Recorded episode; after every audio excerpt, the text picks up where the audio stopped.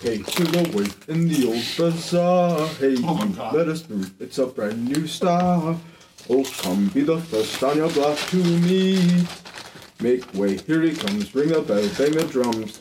Are you gonna love this guy? Prince Ali, fabulous he, Ali Abab. Wow. Flex, show some respect. Okay, try your best to stay calm. Yum yum. Brush up your Sunday salam. Then come and meet his spectacular quarantine. Prince Ali, mighty is he, Ali Abab. Wow. All right. Strong as ten regular men, definitely. Definitely. Faced the galloping horse. Yes, he did. A hundred bad guys with swords. Oh my god. Who sent the That bitch was from Jersey. that bitch was from Jersey. Oh man. Oh man. Oh man, that was No. great. We're still stuffing our face over here. Yeah, I know, right? All right. Welcome to pregame, guys.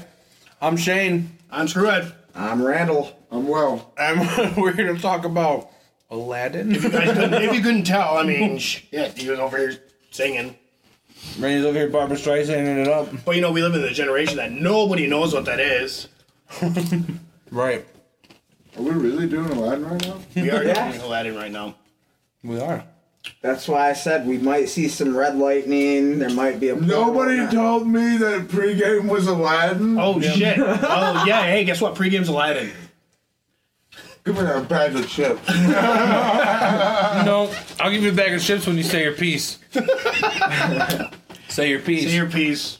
this is gonna be terrible. Okay. Hashtag bad casting decisions. Keep going. Come on. Give it, give it all. 100%. Give it all. No. Just let the hate out. Let Yeah. the hate. We want, we want to hear it. We want to hear their perspective. You can't cast a man with the, of one voice to play a character of a thousand voices. You can't change his voice. It's not the same. It's not gonna work. This movie I bet you if is it was- already clown shoes. I bet I bet you if it was Chris Sabat, you'd be happy. Well, I mean, thousand voices. It would have worked. Make a wish, you clown! This movie is clown shoes already. I don't think. I love how I his, fa- think I it's love how his face changed. He's like, wait, this is about a Aladdin. Yeah, I know. He was just all. I figured you already knew. I mean, I if per- me singing Prince Ali to start it off wasn't Yeah, your biggest hit, For real, like For real though, that would bro. have been like a number one. He's like, oh, I wasn't listening, man. number one son. Where's your little Baron Freddy? He's, you know, he's giving us. He's giving us the look as if he's giving us the look of a fuck off all y'all. That's funny. That's funny. Don't you be Yeah. crinkling this whole cast. I'll be kicking that ass. Huh? Don't you be crinkling this whole cast. I'll be kicking. The, all right, the rice cakes were for dramatic effect of the song. All right, no more rice cakes. No more rice cakes for nobody. God damn it! I got white cheddar ones too. You can have them when you're done. He said, he said, I'm gonna hold you to that. No, I. I'm, I'm broke, motherfucker. I'm hungry. I'm excited as well. I think it's gonna. I think it'll actually do. I'm more excited well. for Lion King personally. Agreed. Oh, I, I, I'm, actually, I'm, I'm, I'm excited. For that actually too. in agreement with you there, but I do think this is gonna be all right. Um, It'll be better than Dumbo. Hey, still haven't seen it. Will Smith is going to be a better choice than In- you know Iglesias, yet. Yeah, who was Fluffy. origi- Yeah, Fluffy as genie, dude. That wouldn't have been. that would have been great. horrible. At least you can do voices. It's not just a. I can see that. I can see in that aspect where you're Right. coming from, but visually, I mean, yeah, visually, no. It would have been. No, it would have been bad. they would have had to do a CGI genie that looked like genie from the cartoon. Right. And if you're gonna do that, Might as well just do it. do Robin Williams' voice, just remaster it and just make Which it, I thought know. they should have done in the first place. Agreed. I'm I'm with you there on, on that. But I mean, that's that's fan fiction to me. It ain't ever gonna fucking The happen. reason I- you know what I mean? We're never I gonna think, see that I world. think uh, Zelda had something to do with that. So The reason I'm okay with Will Smith is he's going to put his own take on it, as well as because he even spoke that he he is going to tribute Robin Williams. That Robin Williams is the one is the reason why he wanted to do this. You know, you know, he watched the movie. Nothing you say will make me want to see this. I'm not trying to. Be, I, I just personally think Will Smith is going to do fine. obviously he's not gonna. I don't think Robin he's the. I honestly don't think he's the worst choice. no, he by far no. Like, could be- especially seeing what I've seen so far of the film. Like, yeah, he it's it's not gonna be hundred percent what you want from the adaptation from the cartoon. of course But- not. But I mean, it's Hollywood. It could be much worse. Uh, X Men. It could be X Men Origins Wolverine. Yeah, Dumbo wasn't very good. I've seen That's exactly X-Men what I'm looking yeah. at this as right now. I'd give it more of a chance than that, honestly. Yeah, because X Men Origins Wolverine. it's fucking terrible. Anyway, but It's yeah, like the Marvel they- shit store. Yeah, but no, I know a lot of people have Or issues. we know, you know, Burt Reynolds, Sinestro. They're they're right Green across the street from each other, but there's also like a McDonald's and a Burger King there too. Hey, look, Dragon Ball's got its own shit, short, shit store too. But me knowing that Dragon it's- Ball's huge famous. me knowing that it's directed by Guy Ritchie, Dragon Ball Makes is me huge, even huge happier. I famous. found it on 4K at the Walmart. That new Broly movie on the 4K. you know the reason why. It Uh, was next to Galaxy of the They have all these movies here. Burt Reynolds adaptation. We're bringing in our own Geekly Sinestro. Gap banter into your show. Sorry. oh, that's fine. it's more than welcome. Fuck your show. It's like we're taking this shit over. Fucking a Aladdin drag me to this shit. right. Just go sit in the car. Right. You'll No, have a uh, better time. I'm gonna take a nap. No, I gotta sit through these to get them goddamn ru- white cheddar fucking. you ain't getting them all, bro. That's not what you said. I said you can have some. I didn't say all You of them now. have, 'em. have um. Oh, I'm eating some. That's that's, that's He's for like, true. we sharing. We yeah, sharing. we sharing, dog. We sharing. Them, them's the whips. Them's them whips, the white cheddars. Them's the whips, Oh. I, I guarantee that. them Quakers, though. Guy Ritchie spoke out and said he he chose this movie as because he didn't want to direct it at 1st Mm-hmm. but he grew up watching Aladdin, and he if you know Guy Ritchie, he does like you know the black market kind of salesman kind of crime capers, and that's kind of what Aladdin is. You know, he's Mm-hmm. Yeah. just kind of trying to make his way in the At world. least the first half. Yeah. At least first half, Yeah. and then he becomes, you know, this better guy. Yeah, and that's what drew him to Aladdin. Okay. Well, I like Aladdin's one of my favorite of the Disney films. Aladdin and, and my absolute favorite is Alice in Wonderland. But like Aladdin's probably number two on that list. So this is it's gonna be a hard one for me, a high bar for me to say. Obviously, the biggest one would be Robin Williams' Genie, played by Will Smith. That's gonna be the hardest is one to try and get over. My, yeah, that is why I'm See, so my- angry about this. But I mean, we've it, it's the same thing with this whole Robert Pattinson Batman yeah, talk. it's going to be the you thing. You never know if they're actually going to do a really good job or not. you don't know until you see the film. Right. You know, when we see the film, then we can judge it, and we can. Be I can well, still be mad. Oh, of course. okay. You know. Hey, I've hey, learned- hey, I've hey, hey, times eight. you always go in with lower than normal expectations because then you'll never be let down. Never be I did that with Solo. I I literally thought Solo was gonna be a horrible film, Mm-hmm. and I went in with low expectations. And you found out that I it was found a out I was like, film. damn, this is a really good film. you found out that it was yeah, terrible. exactly. It was terrible. Yes. Yes. Also done. No, I'm just kidding. Just kidding. no, it was really I- good. Wasn't that done by Guy Ritchie as well? Solo? Yeah. no, I, No, it's Ron Howard. Wasn't Guy Yeah. Ritchie attached to it before Ron Howard though? Might I have. There was a think he couple. was, I was gonna say there was a couple directors attached to it Yeah, they before brought Ron. in because Ron again, Ron Guy was like the third person, third I'm director, sure third or fourth Guy director. Ritchie He was was person because for- I because like I said, Guy Ritchie likes to do that kind of film, and mm-hmm. his character obviously Yeah. is that kind of Oh person. yeah, he's fucking you know, scruffy he's- little nerf herder. yeah. Fucking right. So, but they went the route of yeah, Ron Howard.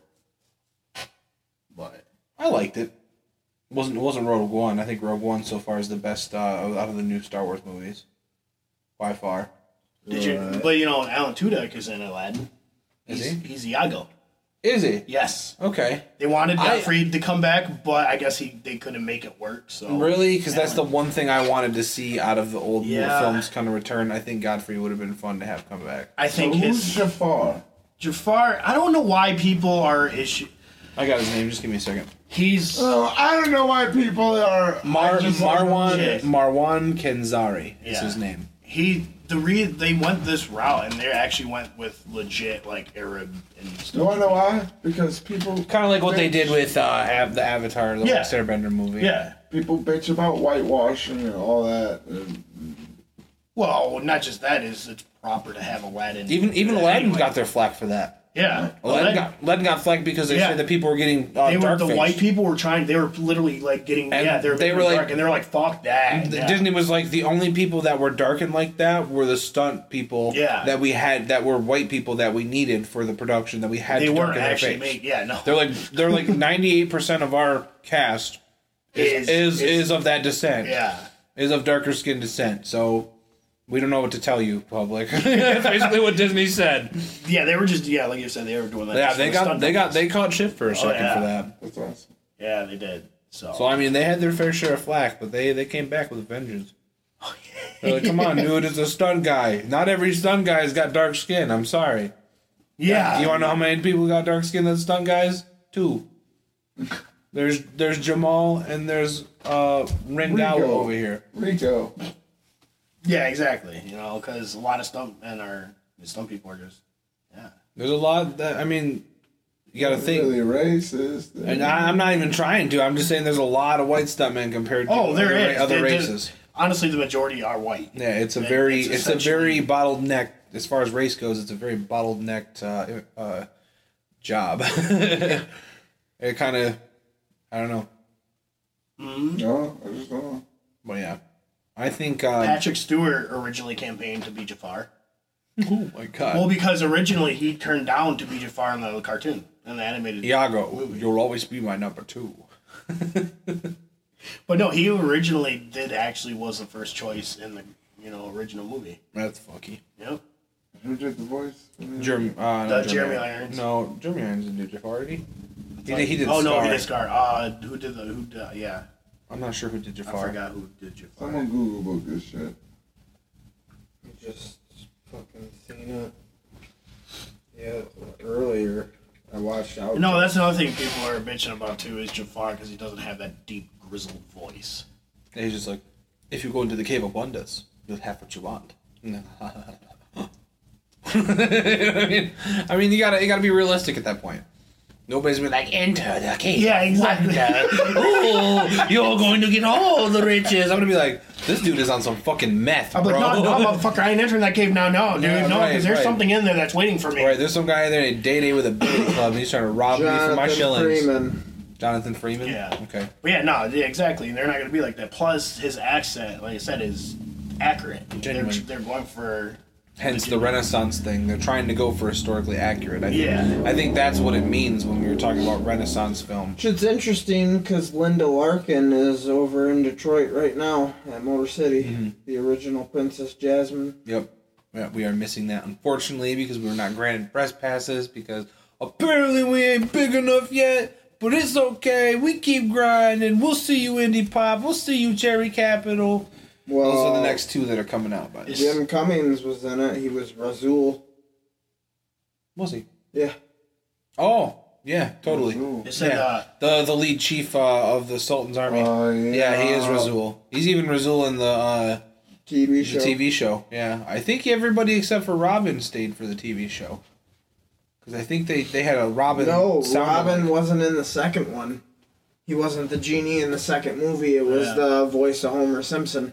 Really, Dan Costello. Yeah. Really? In the Return of Jafar. Just listen. There's a point because I was. Are you sure that's not the third one? No, I'm sure it's. No, Return of Robin Jafar. comes back in the third one. Yeah. Oh, okay. Gotcha. Word ski. It was terrible. Maybe though. Costello does Genie in the uh, TV show adaptation. Then, because I don't think Robin does it in, in the in Then the it's Disney probably him. Right. because he's the one who did it for two. Okay. That's what's up. That's what's up, bitches. Um, so is there anything like anything you're hoping to see that they like I can't wait to Robert see Williams. I want I can't wait to see Jafar. I can't wait to see Genie Jafar, like the red evil genie style Jafar, like at the end of the first one. The Flying Dick. Yeah, kinda. I think fine. that there's a rumor that's confirmed to happen. Kind of that, that kind of it's a. I mean, it should if it's gonna if it's gonna parallel the movie like Yeah. Beauty and the Beast did. Because I mean, if you watch Beauty and the Beast, a lot of that shit's shot for shot for the actual fucking cartoon. Line for line. Yeah, exactly. So like, I want to see that if, if if that's where we're going, let's do that shit for Aladdin. I want to see that red genie, bruh. Show me, show me your red genie, giggity. Frank Welker does reprise his role in the in this movie, which is nice. Sultan doesn't Really? look too He's bad the, the role of Abu, Abu, and yeah. Cable Abu. Wonders, That's awesome. and the voice. He was the voice of Cave of Wonders. Cave of Wonders. Yes. Dude, my wife thought I was doing that joke the other day, or that, that voice the other day. And I had to school her about how you really do it. See, with Tom Hardy, It's the same as Malebolgia in the Spawn movie. That's I can let you see Wanda again. If you enter the cave of one, right. Touch only the lamp. It's funny. I'm hoping to like I, wa- I want to see how well they're gonna do the flying carpet because you know Yeah. it's got emotions and kind of stuff in the animation. I want to see him um, escape, trying to escape the Cave of Wonders and, and get stuck. Yeah. Like, because that whole lava chase scene with the Was carpet epic was epic as, as fuck. Yeah, in the cartoon, it was Yeah. super epic. Well, so they if have I to. had them forty thieves, should I have had thousand tales. Well, Master, you're in, luck cause you, up your sleeve, you got a brand new magic. Boo this man. But seriously, Boo. I don't know how far about Tom Hardy originally rumored as Jafar. That's terrible. That's You got terrible. some power Yes. in you, Randy corner down. got some heavy ammunition in your can. I know I couldn't do that This one, is too. what you were talking about. In January 2018, it was reported that the white extras were being applied with brown makeup during filming Yeah. in order to blend in, which mm-hmm. caused an outcry. Yeah, which it was just the stunt Aladdin, people. Yeah. sir, will, will, will your pleasure be? Stunt. Let me let me let me reprise that. That's on my napkin. That's on my napkin. That's on my napkin. Blame it on him. Nah, No. it that No. it wasn't just stunt people. It was also like people handling animals and shit like Yeah, that too. It was extras and stuff. Yeah, it was all the it was all the professionals that they needed that weren't of brown descent. Well, do When you know- were Sorry, you of know America, that everybody isn't brown. Okay. Do you know what I have to say to all your like size and stuff for me doing that? You ain't never had a friend like me. Yeah, he never had a friend like me. He actually does a. It's not gonna be like it, but he was on. he actually was on Jimmy Fallon. He's saying that, but it's obviously not gonna be like he did in the, you know, when they do No, the because final we can't cut. change his voice. Well, no, and not when they do the final cut. It's not gonna. There's gonna be a lot more to it in the movie. But when he a was lot on more Jimmy, reverb. and then Jimmy Fallon, he said there's a lot of live animals. Like they're not even CG. They're real animals. Yeah, that's what I'm saying. There was a lot of animal handlers in the making of this film, so those were the people that they had to darken their skin. They had to brown face, Well, yeah. as as people have been calling it on the internet. Well, yeah, because you know how hard it would be to find every actor and for a descent like that. That you know, for all those animal keepers and everything, It's everything. damn near impossible. Yeah, you have, exactly. you have You to. have to You have to do make it work with the budget you have. Exactly. Even with Disney, you know, obviously Disney has a lot of money, but still, they, you just can't. It's not gonna happen. Exactly. You know, that's why I said people are all pissy. Welcome about 2019, folks. Well, you can't search through the world. I wonder. Find Without animal being handlers. offended. Everyone's brown faced and now they're pissed off on the internet. It's 2019. I like to know. The Just year get with the times, you fucking lames. Not everyone is brown. There's professional in town. now this is getting really racist. Okay, I'm, I'm cutting this. I'm sorry. Fuck this. sorry. Hey, they they they started. it. I had to finish it. You know, no, you're good. Uh, Did you know that Naomi Scott, who stars as uh, Jasmine, Princess was Jasmine. born when the movie came out, the original?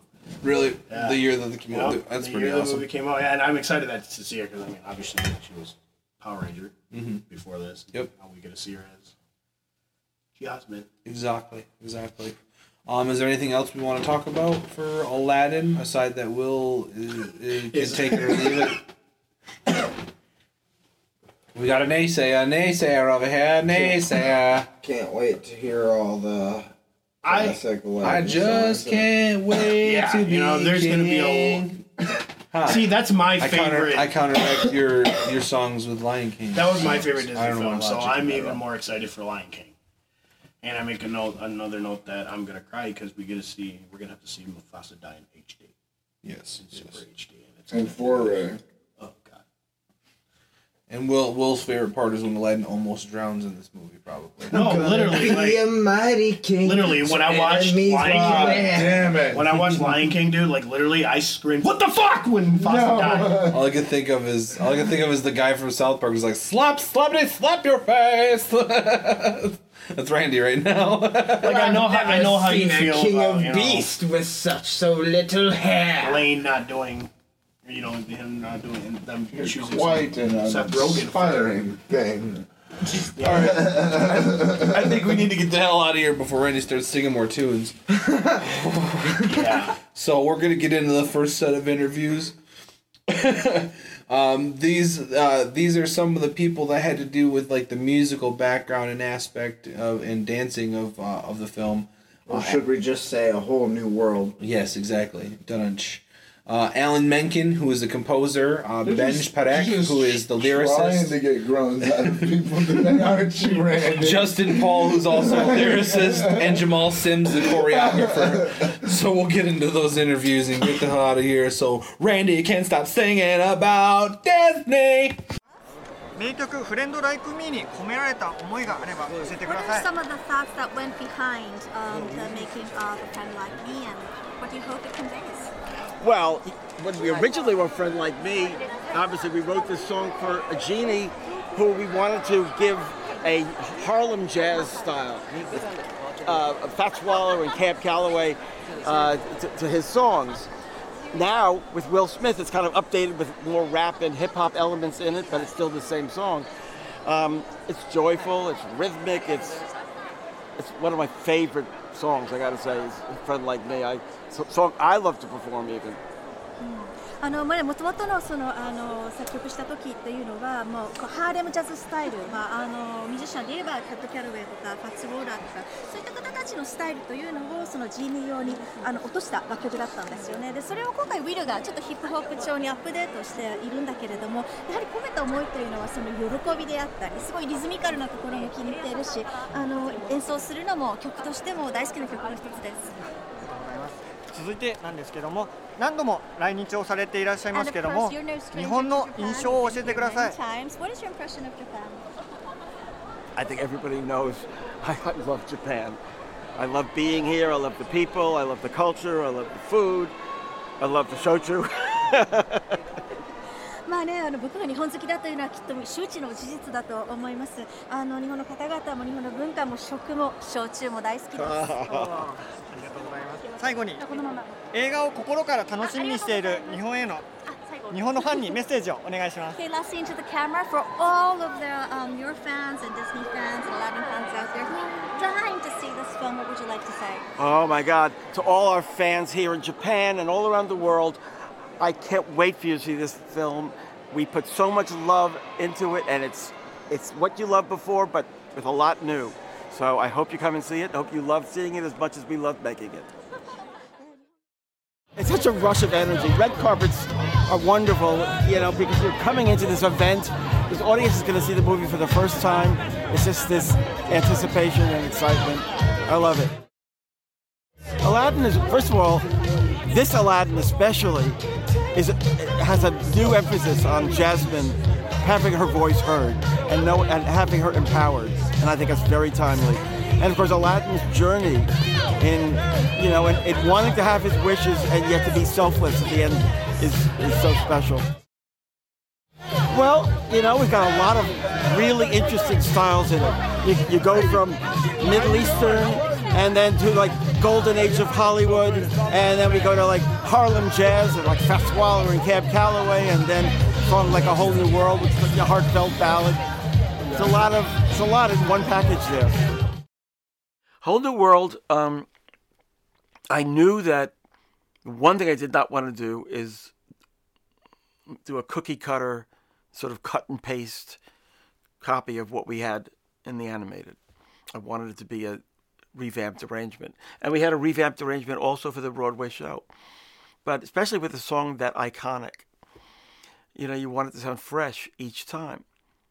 And Chris Benstead came up with a really neat kind of um, figure, still still the, the song, but the arrangement figure really gave it a new direction to go in.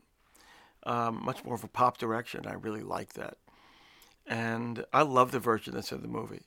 It's it is much more pop, contemporary pop. Um, it's got a really nice propulsion to it. It's very exciting. He's has, having fun with it, and he's ha- he's sort of doing some reinvention. And a lot of the people who know this song really well because they know the project will go, "Oh, he's playing off of the original lyric, but having fun with him." And but it stays close enough, so I don't, you know, I think Howard Ashman would have been appreciative of what he did and probably loved it. Uh, it also opens up in all kinds of other ways. That moment where he's this, the number just stops and he's waiting for the Sultan to give his approval for the for the downbeat on the big kick line is is totally new. And then when he goes to the kick line, it's so Prince Ali. but it's it's really stretching it out. Um, that's it's it's a whole new Prince Ali. In our original conception, we knew that one of the things we wanted to do in this telling of Aladdin was really go deeper into Jasmine, what you know, who she is and what she wants and how she grows. And thus the song Speechless was written basically as an empowerment song. A, a female empowerment song, and it's basically how Jasmine really, you know, wants to be the the future of her country, of her, you know, of Agrabah. But she really wants to find her voice, and her voice was being squelched, and that's where the song "Speechless" came from. And she, you know, was really exciting to be able to write that song for that character and for hear her sing it. He wanted to have almost like a hip hop feel to it, and we listened to to various, you know, um, pop songs to get, you know, is this what you mean? Is this what you're talking about? And then we applied that to the arrangement. Um, and that was probably, I think One Jump was probably the toughest one to rearrange because it involved sort of the most reinvention of the basic feel. Um, and again, it, it it's ended up really working. Well, I remember we were trying to identify song moments that Yes. that didn't exist in the original film, and uh, there was a conversation about well, it's really time for Jasmine to have a song, and and she should have her own song, and what would that be? And in going back to the original film, there's this one line that Jafar says very menacingly. He says to Jasmine, um, "Speechless, I see a fine quality in a wife," and it's like ooh. Maybe we could, you know, use that. So we kind of we we. I remember we made a video for you, which I, I actually found the other day of us pitching like all of these different versions, but secretly like really wanting him to go with Speechless. And it's like we gave all of these different titles of like, well, it could be this and it could be this, but we think Speechless might really be. And you immediately were like, Speechless, let's do it. Um, and then we, we, we had like a concept of Just like a speechless. but then we had a concept of okay, well, this is a a, a, a a woman who is being told, you know, who she has to be and how, how she has to live in a world, and that she doesn't have a voice. and that she doesn't have a voice, and you know, this really strong uh, woman that that so many girls have have grown up loving from the original film. It really made a lot of sense for her to to talk about reclaiming her own power. Yeah. I- I- In my career, there's, I mean, I've written a lot of songs and, and I, I love them all. but there are certain moments where you go, what? I mean, Colors of the Wind was like that. Holding the World was like that. Um, Go the Distance. But, and this, as we were, when we got to the, the first demo of this song, we went, oh, I went, whoa. Um, this is a really special song. It's sometimes you write a song and you're like, well, I hope whoever they Hope whoever cast, they cast, yeah. can sing the notes. And she really, really delivered it in, in I think every in, like way. we, we we knew we'd be in good hands, but I think we still had no idea. Like, and and yet watching it on screen, it's just still, I mean, shocking almost how how phenomenal she is. Yeah, she. You know, you can see you see the audition tape of her, but then you meet her, and you go, "She's this girl has a real beauty and charisma to her," um, and she she just shines. Um, and then seeing her on screen, there was another step forward. Yeah. Going Naomi's, Now, you know, everyone in the movie is wonderful. I don't, you know, but Naomi is just all extraordinary. And, and there's also just so much power that she brings to the role. Even and- in just saying nothing, just looking. Yeah, she she has a, an inner strength and a power, and then her voice is powerful too. Just her singing voice has It's rare to get someone who's that talented in that many ways. yeah. Will make has made it his own completely. Yeah. Uh, oh, there's a warmth, such a warmth about Will, and there's a, a style and a uh, swagger to the genie, and um, a real, you know, he's a comedian too. He's funny. There's some there's some moments that are so good. And he also, in, in some of the songs, the musical numbers, he sort of really, he really, really made it his own, and and and, cre- and created some material, and Yeah. you know, brought some of the Will, the some of like, you know, we grew up on like, you know, Will Smith rapper, Big Willie style. um, there's a little Big Willie style that comes in there. Um, little little Fresh Prince yeah, attitude Fresh here and Prince. there too. No, Yeah. it's it's really, it really is his own In this movie, you are really in the world. fully immersed in it, almost in a way where it feels like it's you know virtual reality, and you're in, in one of these. I could even see this movie actually seeing it through the In Oculus. just walking through it. Um, it's a rich, rich world, and sonically, it's I gotta say, it's it's amazing. You know, the, the score is um, uh, is much more live action, uh, but still all the, the thematic things that you would put into uh, uh, the score of Aladdin. But it's a very rich experience.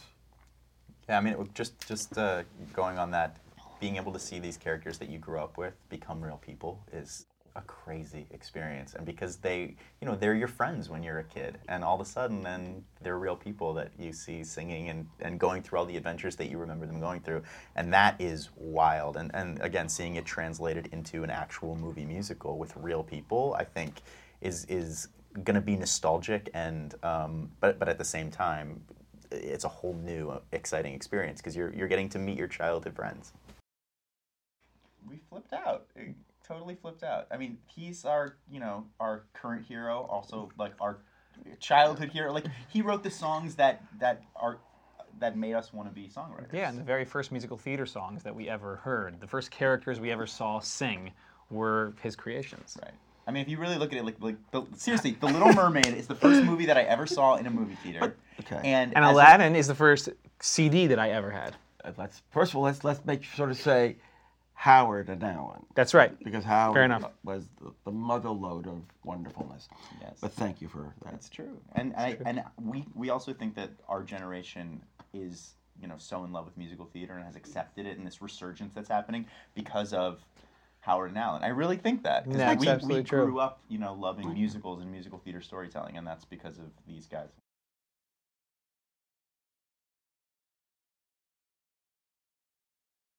With Prince Ali, we had the challenge of having, you know, this huge camel in the middle of the parade that, you know, Ali rides in on.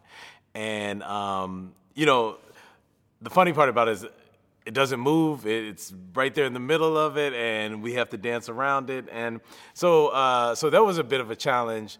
Uh, but I think more of the challenge were the moving camels that enter the parade because we had we have to integrate dancing with with with um, camels and horses and you know what I mean. Like we had um, we have legit like a farm, almost like a you know a, a, herd coming through. So to choreograph animals was something I've never done. Will probably will say, well, this is what he tells me. You know, I don't, I don't really dance like that. You know, people think I can dance. I, you know, that's what he tells me. But I promise, he, all I have to do is tell him one time. Like I, I, you know, I could probably show it to him one time, and he'll say, "I got it," and I'll walk away thinking he probably don't have it. And then the cameras will roll, and not only does he have it, but he's put the character into it and added a little bit to it. So I've never been more impressed with somebody, and I, I really am not just trying to like blow smoke. I, I really have never seen anybody be able to um, take movement and and make it their own really quickly, you know, like Will does. And now we're here to have some interviews with Bailey Magnussen as Prince Anders. Um, and then we have the person who plays Jafar, who is Marwan Kenzari, leading on to Nasim Pedrad as Dahlia. And then we have the Sultan, who is Navid Negahban. Enjoy.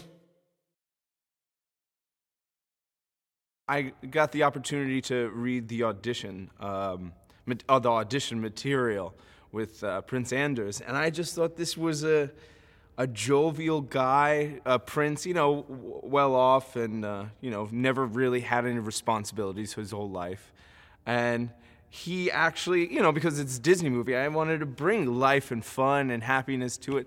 Not that he is well put together in a sense, except for the people that are around him put him together well.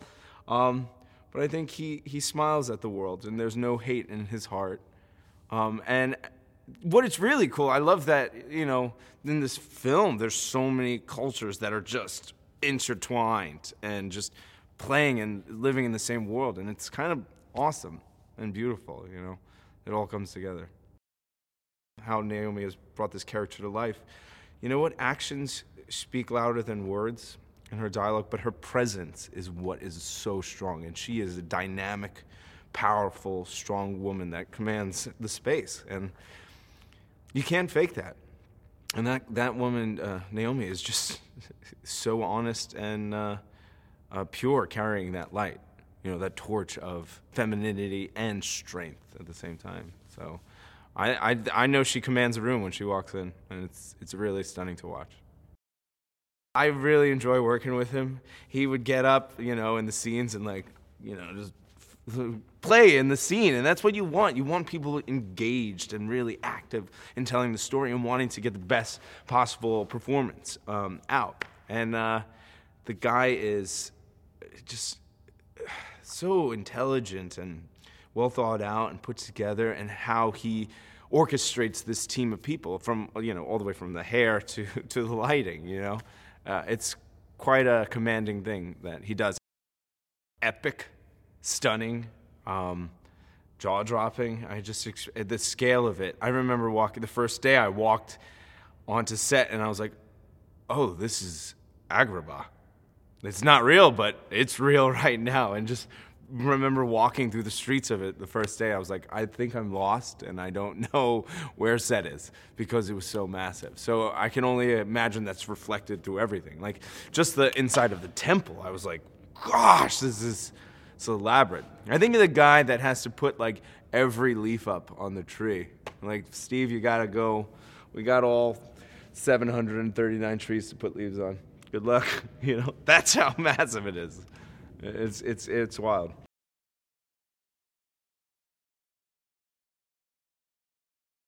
Jafar is the uh, the vizier, the, the the the first man in command who works for the sultan, and who I think he's an an angry man who's whose biggest motive is to become the most powerful man in the world, in the universe actually, and he he knows about this cave of wonders and he knows about the lamp. So he basically needs a volunteer, someone who um, goes in and is capable of only taking the lamp and not being distracted by the the, the large amount of gold and diamonds um, in that cave. Because whoever touches anything else um, gets kicked out. So that's his obsession. Um, and as the story goes on and continues, you'll find out um, what he does when he gets the lamp. I like to have the the the feeling that you're being backed up by, by your by your director and the other way around, I guess. But he's exactly how I imagined him to be, which is just a very cool man, and he's he's um, very he's intelligent and very specific, um, but he's no nonsense, and um, he's fun to be around. It doesn't matter what direction you walk, and if you would take one point, you focus on one point, you'll be amazed at the details of the of these sets, and you know I just feel very grateful and and you know that you're allowed to be uh, and I, I really mean that. It's not that that I'm just saying that because it sounds good but it it's true you know I as an actor I think you can only dream of being on sets like these where people have worked so hard uh, and have done such an amazing job in creating a world for you to perform in. And you know it feels like you're being backed up by a very gigantic wave. Um, which which makes you feel very proud to be part of such a strong team yeah costumes the sets everything is very very rich in details Very excited.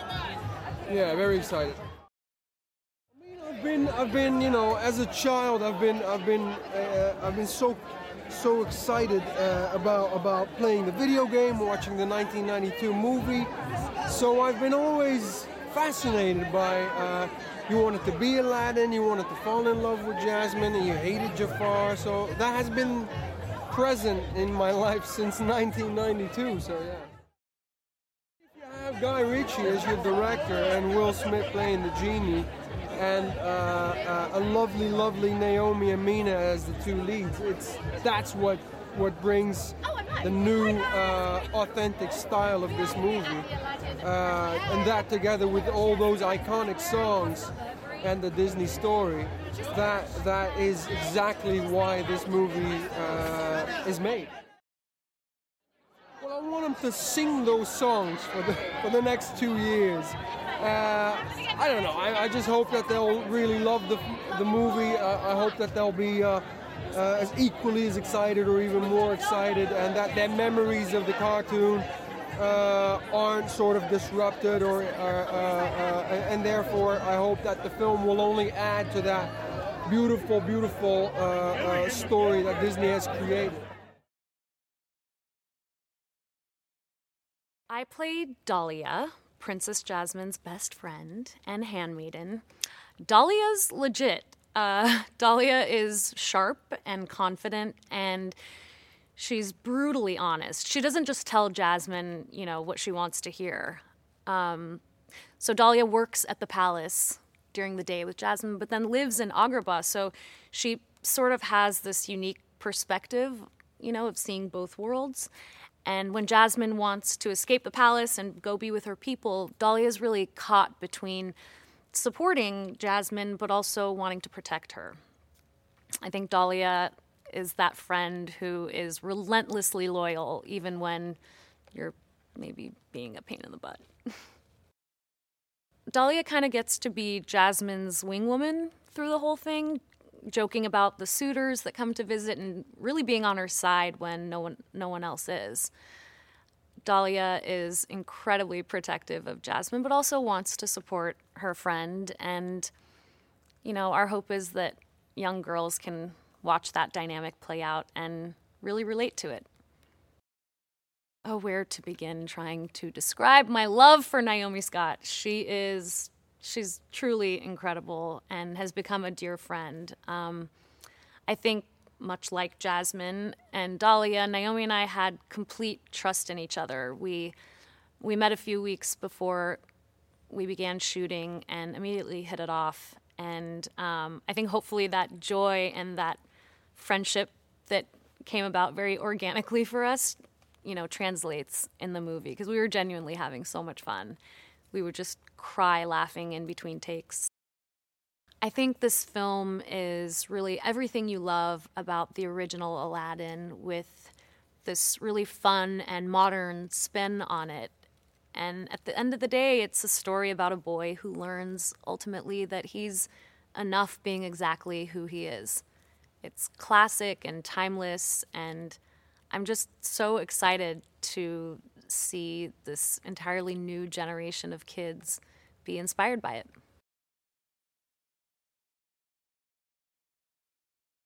I think a worry that Sultan has for Jasmine is um, he sees how bright and how brave and how passionate she is about life and um, how much she cares about her people. And um, he is he is just worried that maybe maybe she's not safe. Maybe maybe something happens to her, and he's trying. He, he's just trying to protect her. He's not. Uh, he's not trying to stop her from being who she is. Was trying to go after the cartoon character and kind of being a little bit more. I don't know, silly or goofy, and then um, guy said, "No, no, no. I I see him I see him as a man who has been through wars, as a man who understands the world, and he really cares about his people, as a man who cares about his daughter, as a man who is worried about his daughter and his country. And uh, that gave me the core or the strength of the character.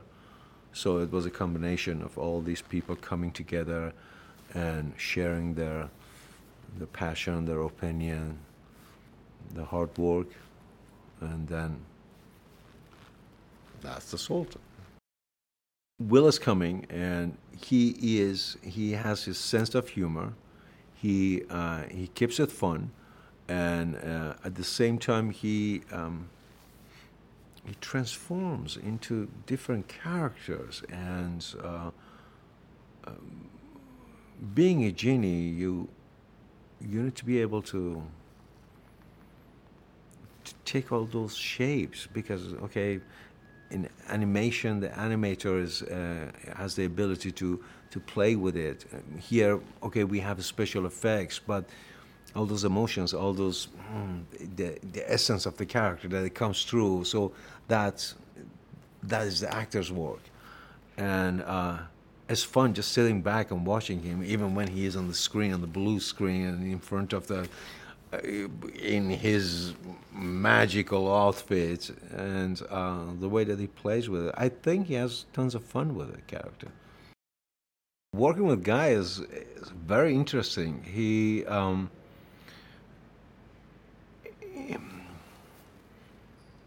it gives you I I think he kind of creates a, um, he makes himself your safety net, and then he starts playing as like a bunch of kids in the uh, sandbox, sitting there and playing.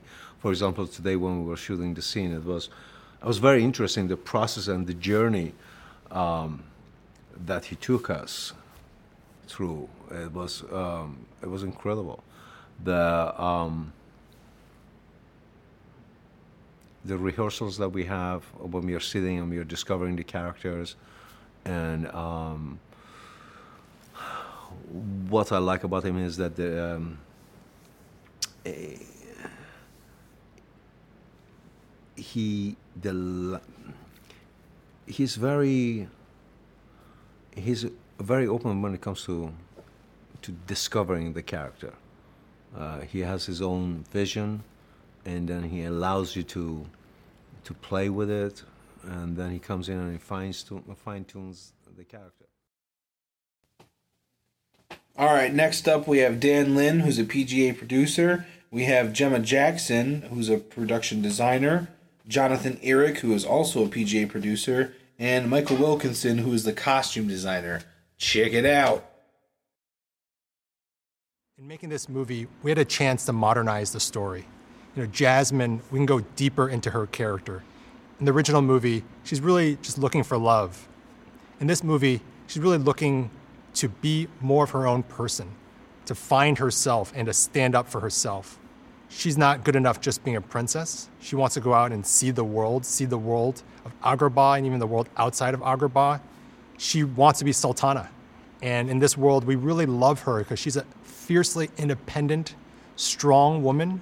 She's not just living on the laurels of being a princess. She wants to be her own person. She wants to be independent and she wants to rule. And we just love that kind of strong female character who knows what she wants. And at the same time, she's there to save her world of Agrabah. She's not a selfish character. She's really there to look out for her people. I think the thing I love most about what Will brought to this movie is that it was an original take on the genie character. You've never seen this genie before. He takes on lots of different incarnations, lots of different looks, lots of different flavors. Will sings his own songs in the movie. He raps himself. Uh, he dances. I mean, he does everything you want Will Smith to do. I mean, you realize why Will Smith is the biggest movie star in the world. He becomes the genie, and the genie is larger than life. The genie is physically huge, and you just love what he brings to the character. He adds a lot of heart and emotion. He's a big brother that you always wanted. When I first walked onto the set of Agrabah, it was just a sense of relief. And it was a relief because we had looked all over the world to see where we should shoot the movie. And ultimately, we decided to shoot in the outskirts of London to control the weather and to control the set. And the set itself was just transportive. Gemma Jackson, our production designer, and her crew just did an amazing job. If you were to close your eyes and open your eyes, you would have no idea where in the world you were. I mean, it literally took you to this world of Agrabah. And it's heavily inspired by Arabia with some touches of South Asia as well. So it's truly a global port with people from all over the world. And so when you walked around and you feel the, the textures and the colors and all different types of people and languages and animals around, it was just a magical world. And that's when I kind of breathed a sigh of relief, going, okay, I'm in the world of Aladdin. Michael Wilkinson was a costume designer, and I'd worked with him on Terminator Salvation. And he brought everything that we wanted him to bring to this movie and more. You really want the design just to be beautiful. And especially in the case of Jasmine, you want her to feel like a princess with beautiful dresses, iconic dresses, and iconic jewelry. And he just did an amazing job. That every character is very distinct with their style, every character has their own personality. But the costumes, because the movie is dealing with royalty, you are dealing with a sultan, you're dealing with a princess, that they feel, the costumes feel lavish, they are wish fulfillment. You understand why Aladdin wants to become a prince and why he wants to enter this world. And it's such a, a beautiful display of artistry, of what Michael brought to the movie. And the costumes almost feel like they're their own character uh, in their own way. Even with the genie, I love the different looks. He wears like these different hats and, and um, head wraps, and he made every character have their own silhouette. So when you look at them, they all represent their specific personality and the journey that they're going on. The palace, which is where we are now, um, I kind of thought palaces, you know, one's done castles and this and that. I'm a bit over it. And so I was just looking again through all my various reference books and thinking about palaces and little girls and what do little girls like. And I came across this monastery in Burma, which was all wood and quite much more aged than this. It was all w- wood painted gold, the whole structure. And that was where I started on, which then obviously turned out into a huge palace. But I started with this, these images of this beautiful old faded gold painted wood. And um, the rest sort of fell into place. We have his sort of hideaway in Agrabah, the Broken Tower, which was supposed to be way up high, and, and there was lots of sort of nefarious ways he had of reaching it, and sort of clever things happened. And then you went up there, and that was lovely because he had this way he pulled this huge kind of canopy over, and it was also a prince on the inside, and it just gave a whole different sort of ambiance of the broken rocks and what have you. So that was really nice. And Guy liked that one a lot actually, and uh, and it just it just gave us another dimension because. Uh, You know, we're in around that town all the time, and then we're in the palace, and it's nice having that dimension. The lion's head, which is the, the right down there, which is, is kind of exciting because um, we've seen them in the desert, we've seen them cross over towards it and sort of lure towards it, and then we have this kind of fairly um, graphic, if you like, huge, great big mouth that he is then going to be disappearing down into, which will take us then into this whole journey. So not so dissimilar to the actual animation, really. And um, and then the whole thing of the of the when after he's found the lamp and the whole place turns upside down and you've got the rivers of lava coming down and the gold all melting. So we've tried to begin that um, in, a, in a three-dimensional way where they're going to be moving around. And it, sort of, it just gives um, Chas just a sort of a hint of a tint and then he can go off and have rivers and huge, great big eruptions and volcanic whatevers and it'll be stunning, I should think.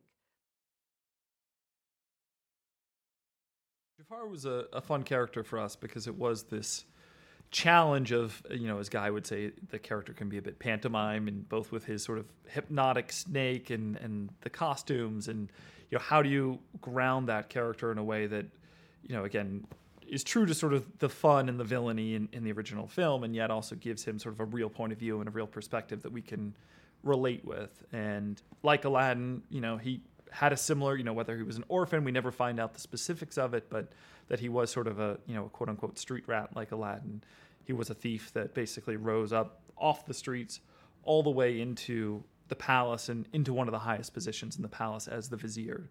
But the problem is for him, he was born into something that he can never rise any higher. So, you know, he's he's desired this position of power that he wants to be at the top and he feels like he's earned it. And there's an argument to be made for the fact that obviously he is cunning, he is intelligent, he's worked his way all the way up there. Maybe he is, you know, intelligent enough that he deserves the, the top position, and certainly in his mind he does. But ultimately, he knows he can never have it without the help of magic.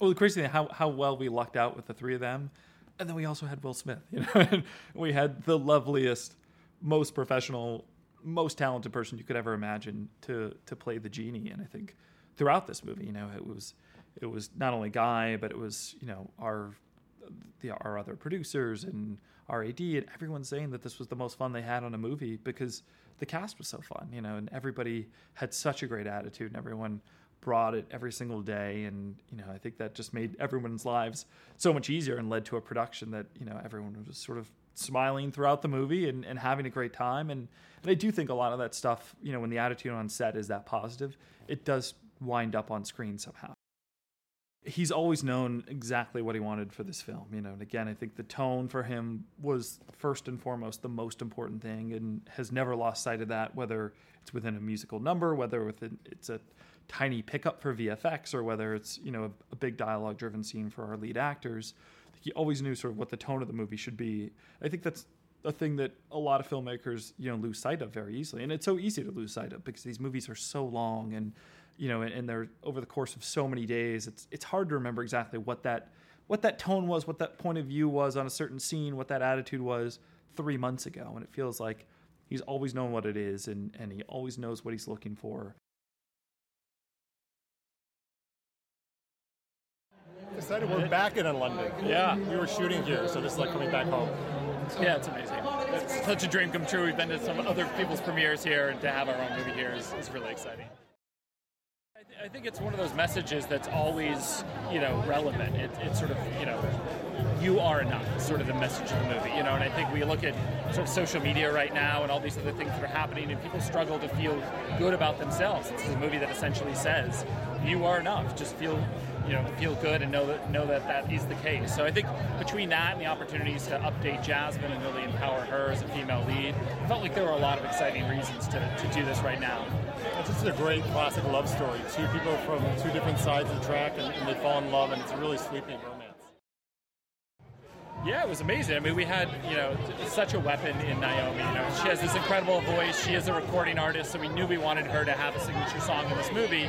And then we had the opportunity to team up with a hero of ours, Alan Menken, and Pasek and Paul, who, you know, were incredibly hot coming off of all they've done and both Broadway and film. So, you know, they really wanted to do something that felt inspiring and felt modern for her character. They actually based it off a line in the original animated film where um, Jafar tells her that she should just remain speechless, and Pasek and Paul got really excited about that idea and started writing lyrics and then working with Menken to come up with the song. So we think it's a really special signature number, and again, it's just one of those things that makes this movie different. You know, it feels like we wanted to give something new to the audience.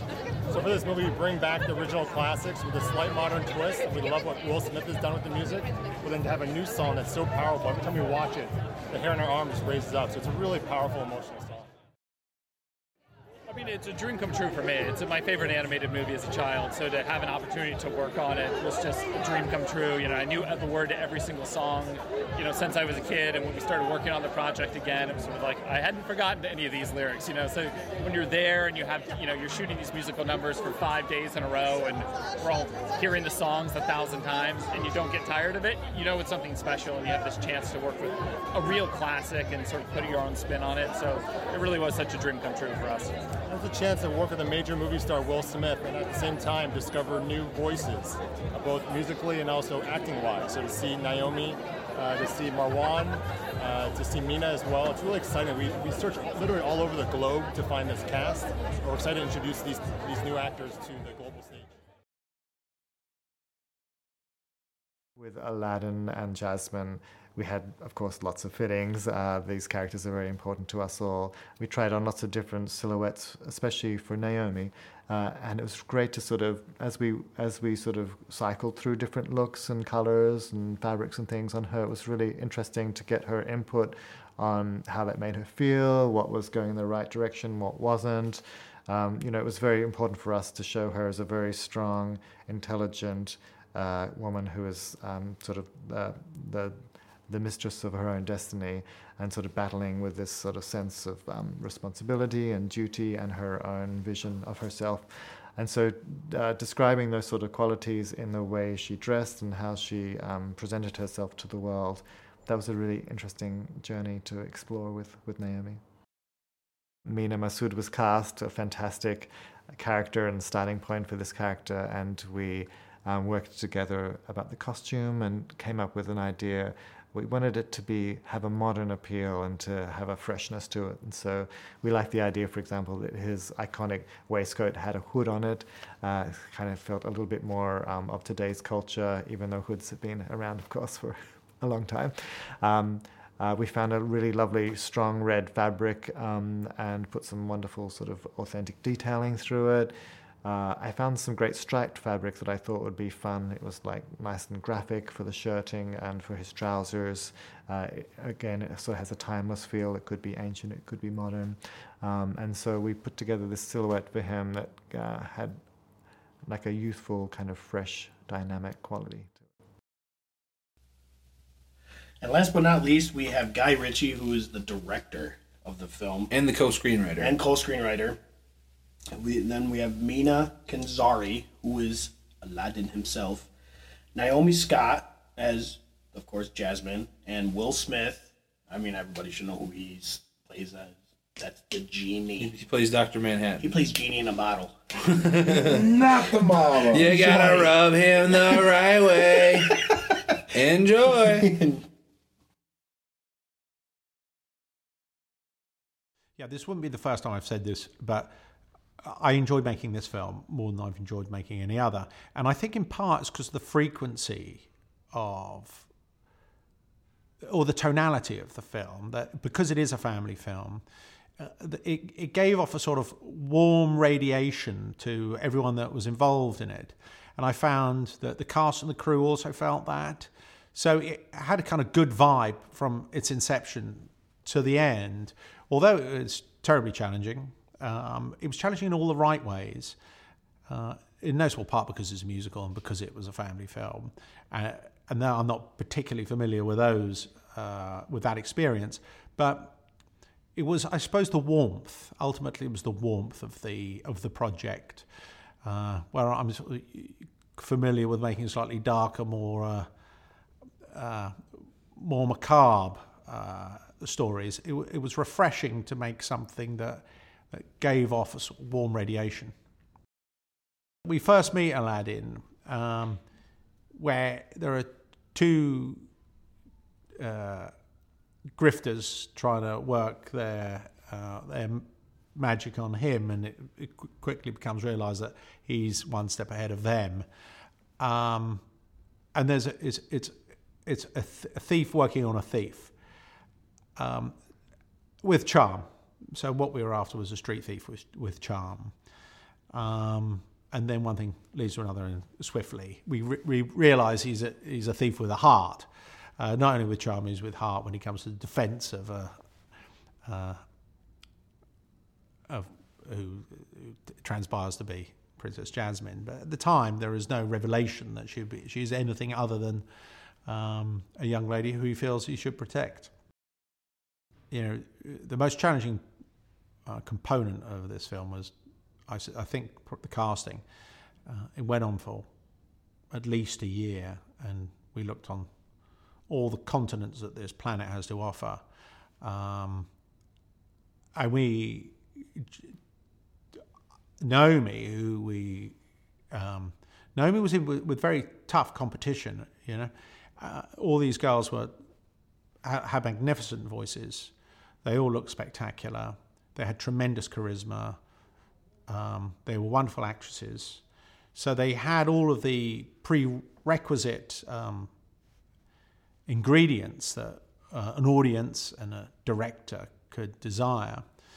Um, but there was something about Naomi and her enthusiasm, uh, her boundless generosity of spirit, which was gradually became so conspicuous. Uh, it became it became clear that she was going to be who who we wanted our Jasmine to be. Yeah, I mean, uh, before you get there, I'll tell you what was a tricky one. Uh, and we really threw a lot of man hours at that. And that was Friend Like Me. Uh, Friend Like Me, oh, did that suck up some creative man hours. Um, and ultimately, and that really was a, a team effort. Um, Prince Ali sort of, sort of revealed itself quite organically.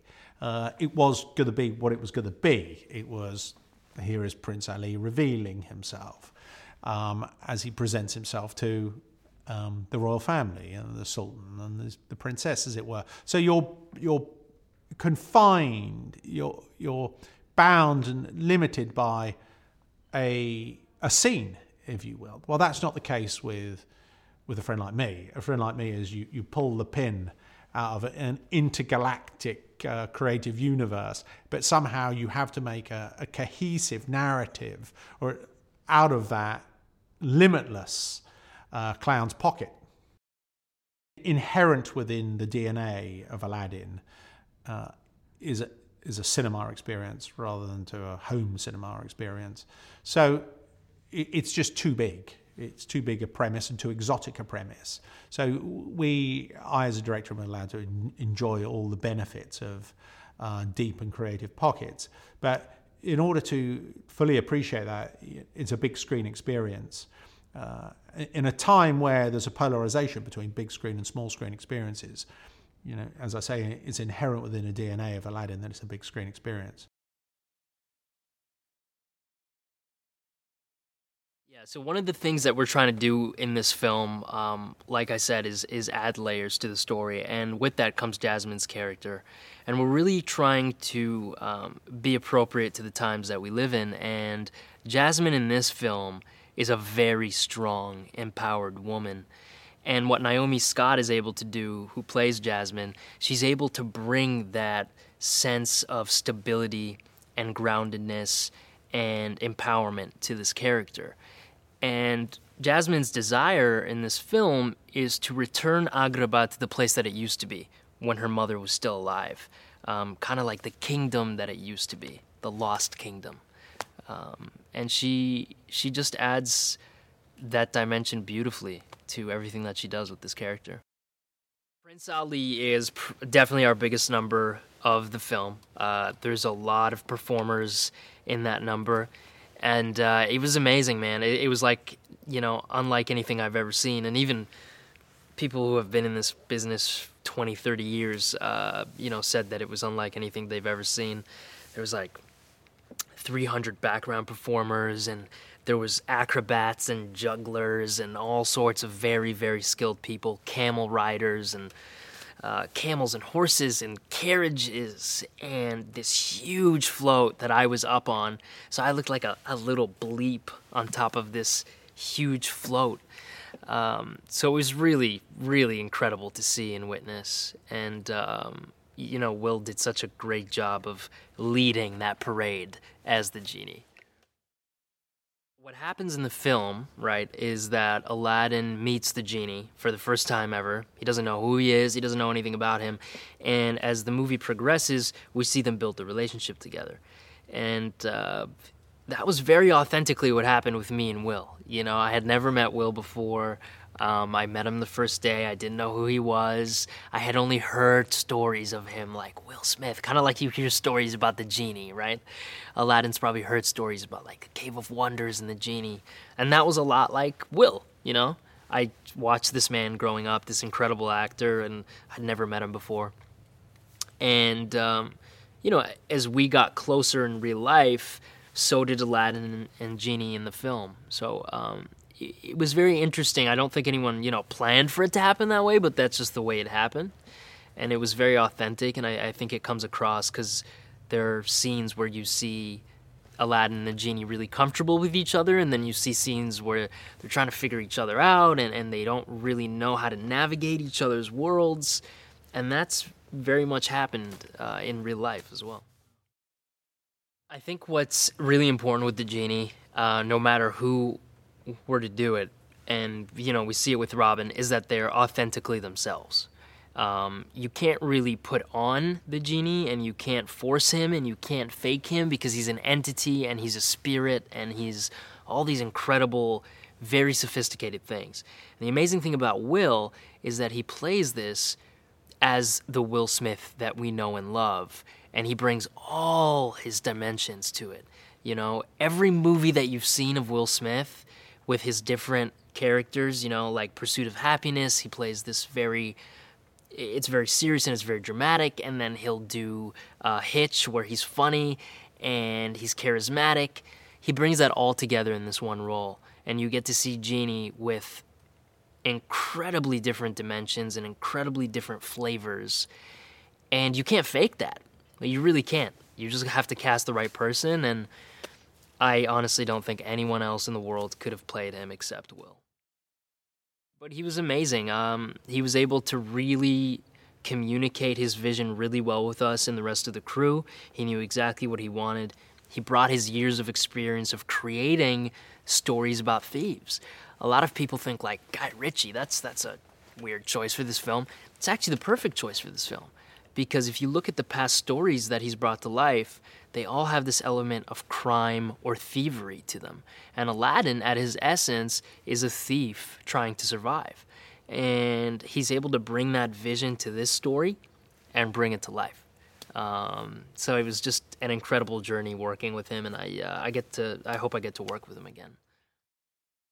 Yeah, Michael Wilkinson, uh, great costume designer, uh, prolific in the industry, and um, you know, it, it was a bit of a journey trying to get the looks exactly the way we wanted, especially for Aladdin. He wanted to be authentic to, um, you know, this part of the world and the era that we were uh, living in, in this world of Agrabah. But we also wanted to modernize it a little bit in the sense that we wanted to, um, we wanted people to relate to it. So we worked on certain aspects, you know, trying to slim down certain things. Where can we keep it baggy? Where can we slim it down? Um, you know, where can we add certain textures that are cool? You know, one of the things that I love about this film for Aladdin is his vest that he wears. It's a multifunctional vest. It's very appropriate because Aladdin doesn't have a lot of clothes, right? So he needs one or two pieces that can really help him survive. So he has like a secret pocket in this vest in the back where he can hide things that he steals. He has a hood where Abu can sit and lounge. Um, it's thick because he's out in the desert and it gets really, really cold at night for anyone that's ever, you know, experienced the desert. So he was able to um, bring all these different things and combine them, and then we were able to alter them and and I think make them look really cool. Like I think people are gonna want to wear these clothes when they go out. Like I want to wear Aladdin's pants on a daily basis, you know?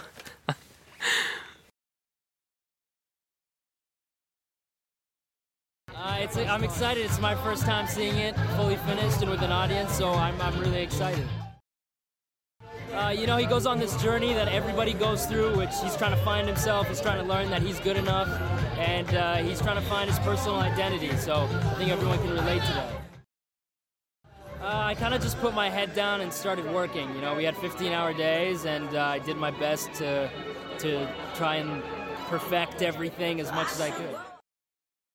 Uh, you know, we've empowered Princess Jasmine in this story, and Aladdin does that a lot. Um, he tries to sacrifice for those around him, and he sacrificed for the genie. So uh, I think we've modernized it quite a bit in that sense, and hopefully people can relate. I want them to feel more love. I want them to feel inspired, uh, and I want them to uh, go home and, and try to become better human beings because we, we can all do that.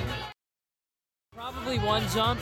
You know, it's Aladdin's big number, and he gets to sing and do a lot of stunt work. Uh, that was a ton of fun working with the stunt team. I think this movie is both things. I think it's both a reimagining and it's, um, you know, stays true to the elements of the original that everyone loves. You know, you're going to have all those songs you love. Um, you're going to have all that that sense of nostalgia, whilst adding new things. You know, new songs, new characters, um, which is which is the most exciting part of reimagining something.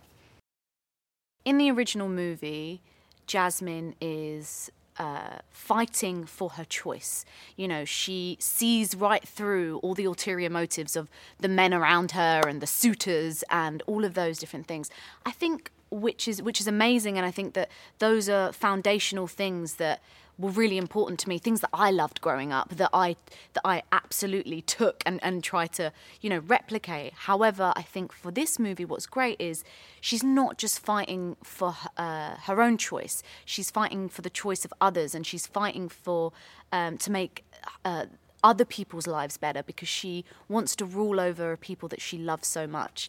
So I think that's kind of awesome. Is she's even more ambitious. You know, she's she's looking out for the kingdom as a whole and um, and their well-being. First of all, Will is so incredibly iconic, um, which is interesting because when he recorded the songs. Uh, it really took a just a split second for me to just be like, oh yeah, like that makes sense. I think it's really not to be underestimated the musical ability that Will has and his his um, his performance. He's he has so much musicality, and that's so important for that to like pop on screen, and it really does. I mean, Will already, you know, bursts through the screen, and he has such a energy and um, uh, yes, yeah, he, he's obviously so much so larger than life, and I think that is what the genie is. You know, the genie is someone you root for, someone that you love, and someone that you laugh with. Um, and and for me, those are all qualities that Will has, and he poured his heart and soul into this. And as soon as you see him on screen, you feel at home, and that's how I felt watching him. Mena brings an authenticity to what he does and a, and a depth to it as well. I think Aladdin's not just this fun loving character. There's a real there's a there's a depth to him and there's clearly uh, something missing. There's clearly an insecurity about him and, and who he is. And I think Mena brought that vulnerability, which I thought was really important. Because uh, you know, when he smiles, he's like char- he's like charming. You know, um, he has like a beautiful big smile. But I think what was important was to bring that other aspect to it. Um, and and also mean as someone as a person who really makes you feel safe, and he loves to you know look after you, and um, and that's also really important. It, as I said before, Aladdin is a, is a trustworthy uh, character. You know, Jasmine feels like in a split moment she can trust him. Um, so I think that's also uh, what what Mena Mena brings to the character. And uh, we we really did have a wonderful time, and I think we felt like we were this unit. You know, um, which again is really important on, on, a movie like this. So yeah, I, I love him. He's no one else could do it. Just to start off by saying I'm a huge Guy Ritchie fan anyway.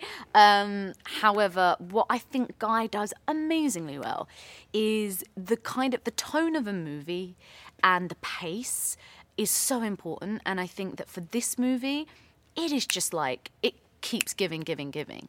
Um, it's so pacey. Like there's, it's always on to the next thing, on to the next thing, and it constantly gives you something.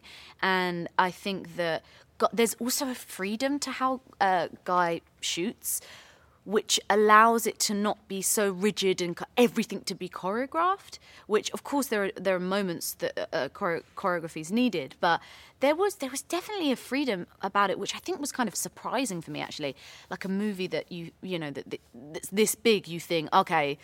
You know, everything's going to be to the T. You have to do this, have to do that. But really, um, he allows a lot of space um, which I think is really important. The other thing is, uh, you can always judge a good director by the way their crew talk about them as well. And um, his crew, they just would do anything for him. Um, and they really respect him as a director, and I think there's a lot to be said for that. Um, so I, I, yeah, I, I love Guy, loved working with him. Well, of course, the amazing Alan Menken, who uh, is the genius behind these classic songs. Uh, we enli- uh, Disney enlisted him and um, Pasek and Paul, um, amazing lyricists, amazing songwriters. Um, so that kind of force of a team to create this new song, "Speechless," which is which is so powerful. And obviously, I have a, a connection to that song just because the character, it's you know, Jasmine's character. She goes through this arc of finding finding her voice. And um, yes, she's strong, and yes, she stands up for herself. But it takes time. You know, she's not just there at the beginning of the movie. And I think that that song is just the climax of when she's like, you know what, enough is enough, and I have a choice here, and I'm gonna speak out, and I'm and and and it may hurt me, it may uh, I may get backlash from that, but I'm gonna do it anyway, and I think that's a very um, relatable thing, and I think that that's a very good message to put out there. Is um, it's so important that the people that can speak up do and um, and that and and that's ultimately what that song is about.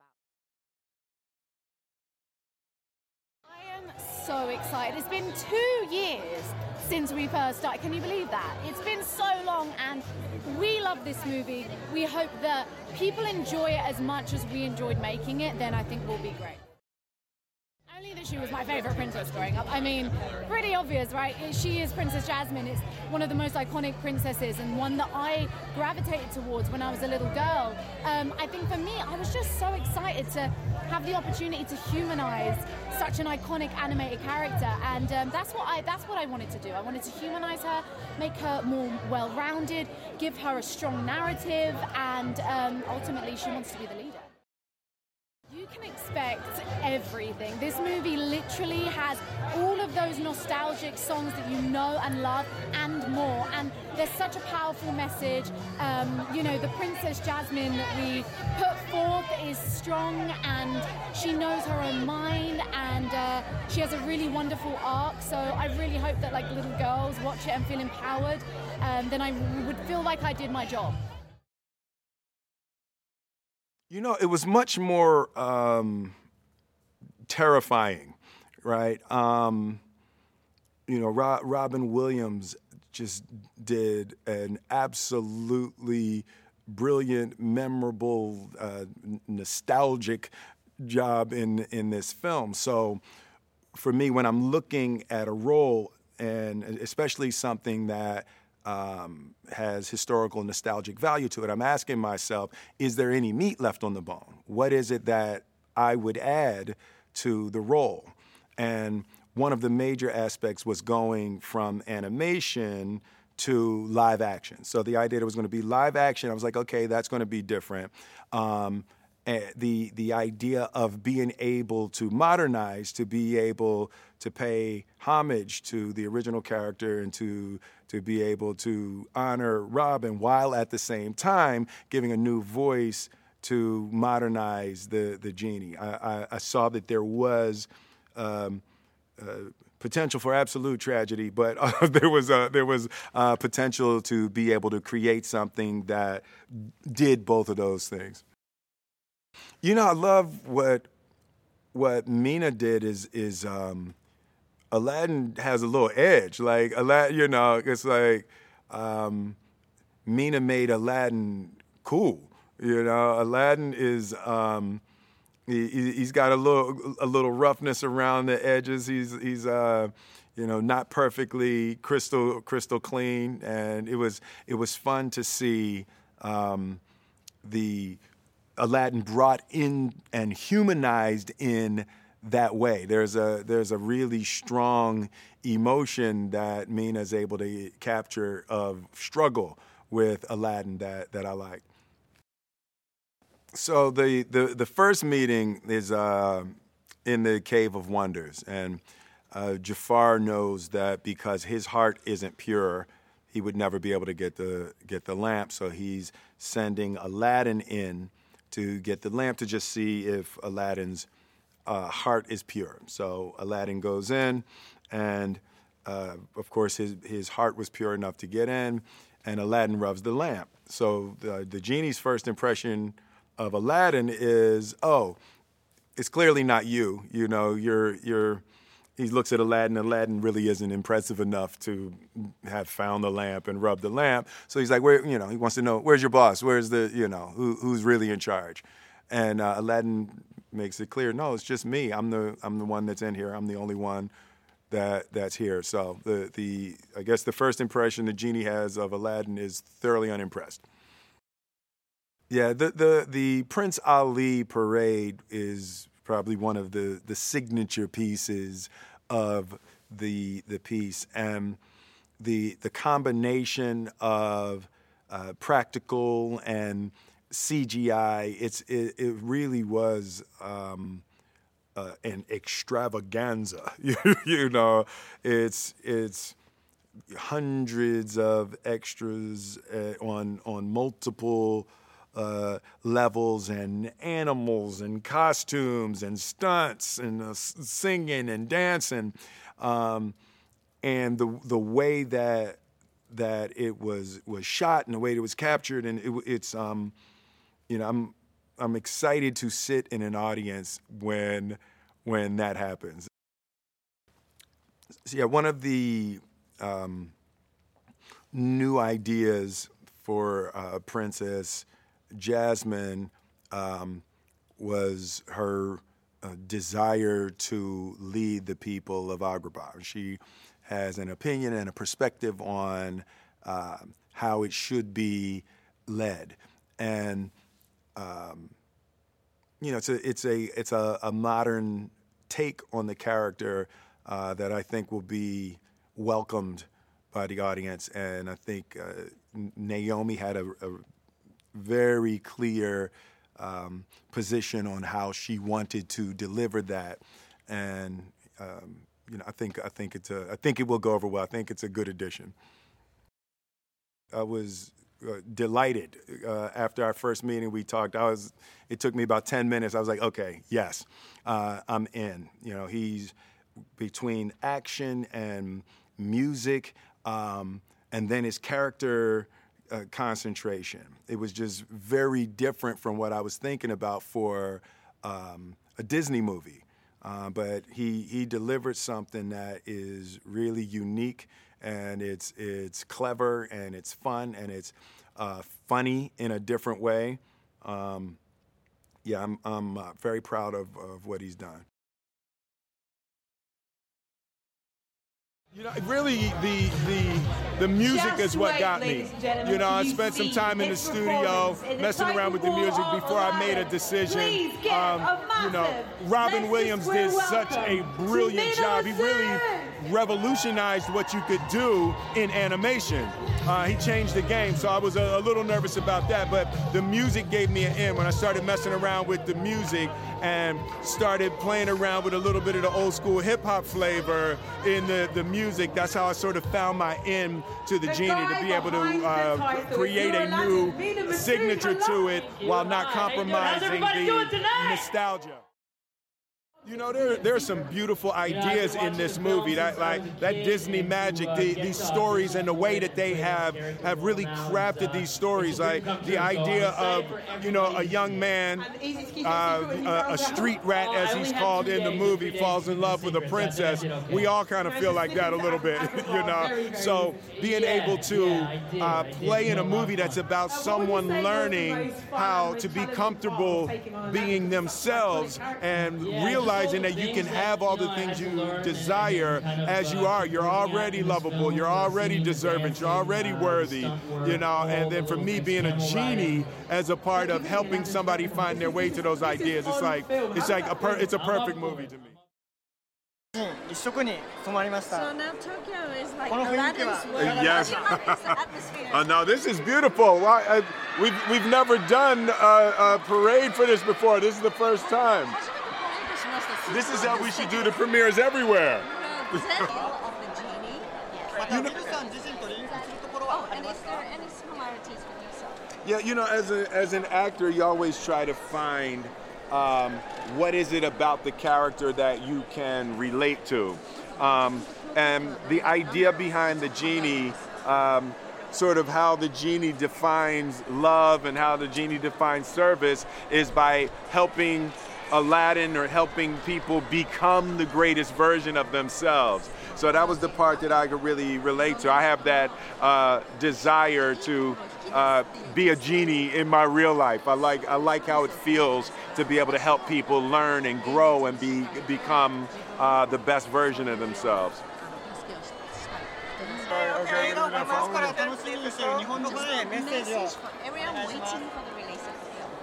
Okay, what is uh, Minasan Konbawa. Uh, th- this film is fantastic. I think you're going to love it here uh, in, in in Japan. It's it's uh, just a beautiful, uh, beautiful, wonderful film. A lot of heart, great music, action, drama, comedy, everything. So thank you. I'm, I'm really excited to do this. When we were when we were talking about it, there was going to be uh, that we were going to sit together and someone else was going to interview us, and I was like, well, no. It's like I want to interview them. Yes, and I want to be interviewed by you. Yes, you know. So we we spent. I'm uh, indifferent.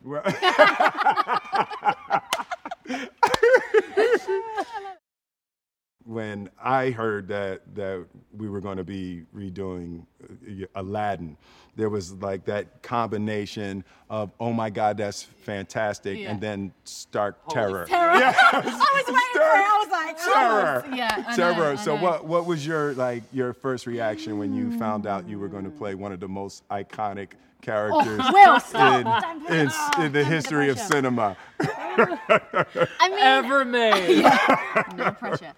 Honestly, I was excited. Hmm. I I think maybe I got to the fear maybe a little bit later, Yeah. but um, because the thought of humanizing an animated character Yeah. that w- that's iconic is great because you're going off an animation, which means that there are definitely certain things that are the foundation of a character. Absolutely. But you can humanize that that person, you know, Yeah, yeah. Um, which is so exciting because then I could make her into a woman that was so many different things. Absolutely. So that was exciting for me, and because I like, she's obviously one of my favorite Disney princesses. Yeah. For reals, I'm not just saying that. not just saying that because I'm She playing is her. now, She is Yeah. exactly. Um, so I was, I was, it, for me, it was just exciting. Um, and then the fear came. Then the fear- yeah. Still is present. How about you? Um, I I didn't have time to think about it. I don't know if I ever Mm. told you this, but I found out I got it on a Wednesday and had to fly out on a Friday. Wow. For six months, so I had to. I had, Oh! I had a day and a half course to you pack all my stuff Yes, I remember. because of your schedule. yes, always. Wait, aren't we That's here? terrible. Because Actually, you know what? I think it may have been a better idea to let someone else do this interview. Where are we right now in the world? No, but it was good. It was good because I Yeah. didn't have time to dwell on it. Yeah. It was just Yeah. like All Yeah. right, here it is. Yes. Go. Yeah. Like you do not have time to stop and overthink this. So it was good. I think it was a blessing in disguise. Mm. Who in your family or friends like that when you told them? Who who was the person that was most excited about it? I woke up my parents at 3 a.m. because I was I had wrapped on another film that I was finishing up. I came home. My dad, I've never seen him more excited. He like jumped out of bed, gave me a hug, and I think my mom was half sleeping, half crying. she was like, "Really? Oh, your mom is so cried. cute as That is well. Your mom is the best. That is fantastic. What about you? Uh, Uh, they, I think everyone may have told a few people that what was going on at the time, but my favorite reactions. One was my friend's Adrian, who just was, who literally just went, "Girl, bye," and then just, and then just hung up on me, and then like took a good 15 minutes before he rang me back. Uh, and one of my other good, really good friends, Shelley, she just burst out crying. Um, and uh, my brother. As you know, Will, the only reason he cared that I was in the movie is because of you. I know. Um, and that's true. Big fan. He Yeah. literally doesn't really, he's not that bothered about what I do, apart from the fact that I'm in a movie with Will Smith, because he is the biggest Will Smith fan in the world. What about you? Because you know Yeah. you've done this for so long Oh, now. yeah. Was this not even sure a if this surprise? Yeah, Yeah, this- is this- this, yeah, um, he went the other way on me. You know, it just caught me off guard a little bit. You know, when the questions are coming back. No, uh, you know, it, it was, um, you know, for me, the the major thing was uh, how huge and perfect a character Robin Williams had already played in the movie right? And I've been I've been in these situations before where things have come up where you have roles where people have nostalgic emotional connection to, you know, and it's I love Robin Williams. I love what he did with the, the the genie.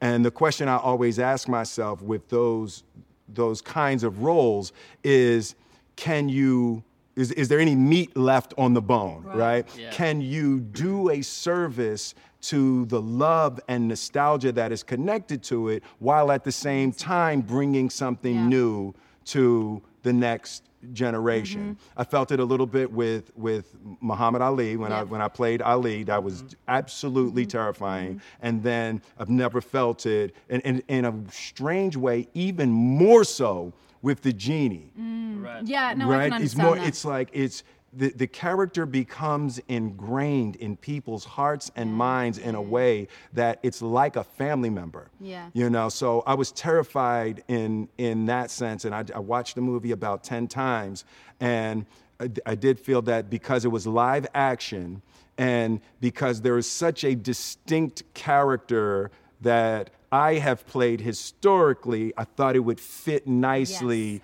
in the in the, the the modernizing of the genie, where I could pay pay homage to to Robin and and honor and be wildly respectful to his depiction, while at the same time bringing bringing something new. And he's human Yeah. as well in this movie. Like, there's you flick between Yes, the two. yes, absolutely. So there's that other dimension, you know, where you get you add the, the human going The from animation. Yeah. I think it, I think if it hadn't been animation before, I wouldn't have Yes, taken it. right, because it was animation and we could humanize that. That was the the meat on the bone little that I something. felt. Yeah, for sure. absolutely. There was a scene, and I hope I remember what Mena's I- line was. What was his actual? What was the line Okay. supposed to be? Yes, be? yeah, we need to get this right, the don't line. we? He was he. Uh, um, oh, it was like he was talking to Okay. Jafar. He's he's not. assaulting. He's not. not- He's not who he says, Says he, he is. He's he's not My he Sultan. is- my He is- Sultan. He's Jafar not is is not who he says he is. Yeah. Okay. And I believe that the actual quote was He'd given up at that my point. Sultan. Him nam him whom seem him is. It was like- You nail that every It time. was like, I'm sorry, cut. I'm sorry. Can you say that one more time? And he he couldn't get he couldn't get the words out. My Sultan. Him nam whom him, him seem him is. But I committed to the You committed right? to the But then, acting. but then Marwan had the line after. Yeah. So Marwan went, "Oh, I'm not whom I'm. Um, Same I'm seem is." I'm is. And then you were like, "Oh, he not." Him nam whom him seem him is. And then we got it printed on. Yeah, you got it Yeah, I got it printed on shirts. shirts for My as a Sultan, wrap gift. him nam whom him seem him is.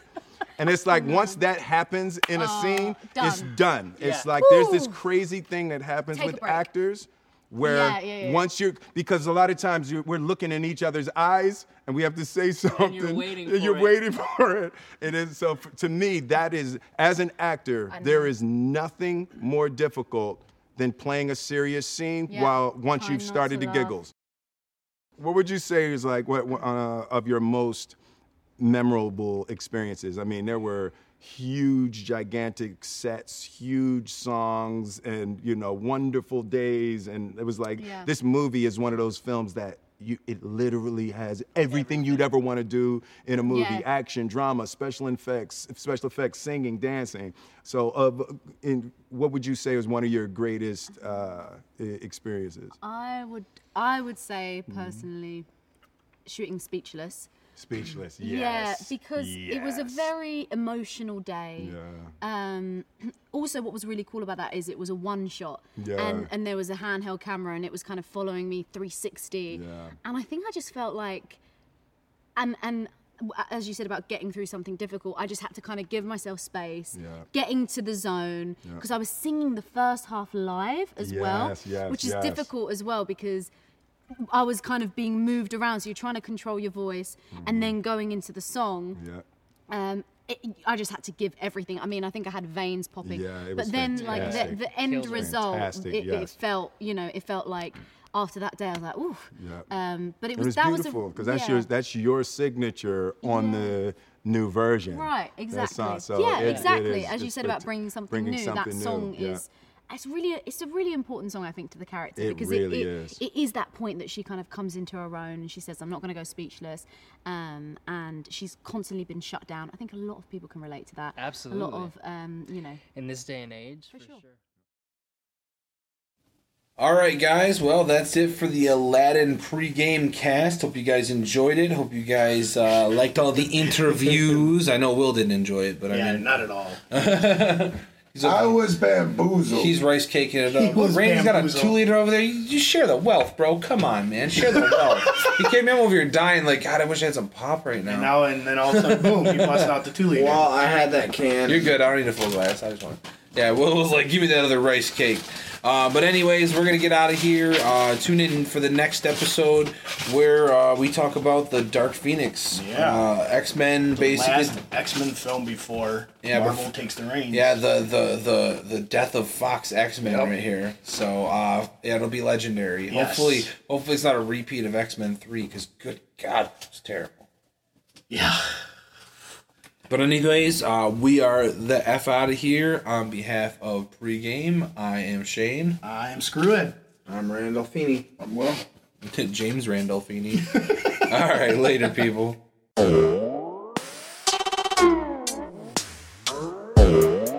This has been a Rule 1 Entertainment production. Rule 1.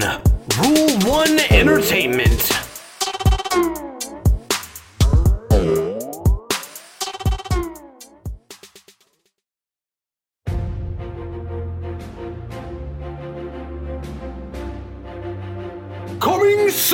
To a podcast outlet near you.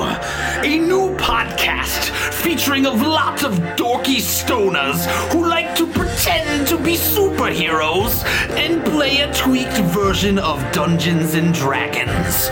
We call this fairy tale Fat Men in Tights. Join us as we battle through an entire new world. All new enemies. Some are familiar, some are different. You'll never fucking know. But we ask you to clear your minds and join us at the Rule 1 Podcast Entertainment Network for Fat Men in Tights one of the greatest D&D adventures you will go through. Follow the journey and enjoy the ride.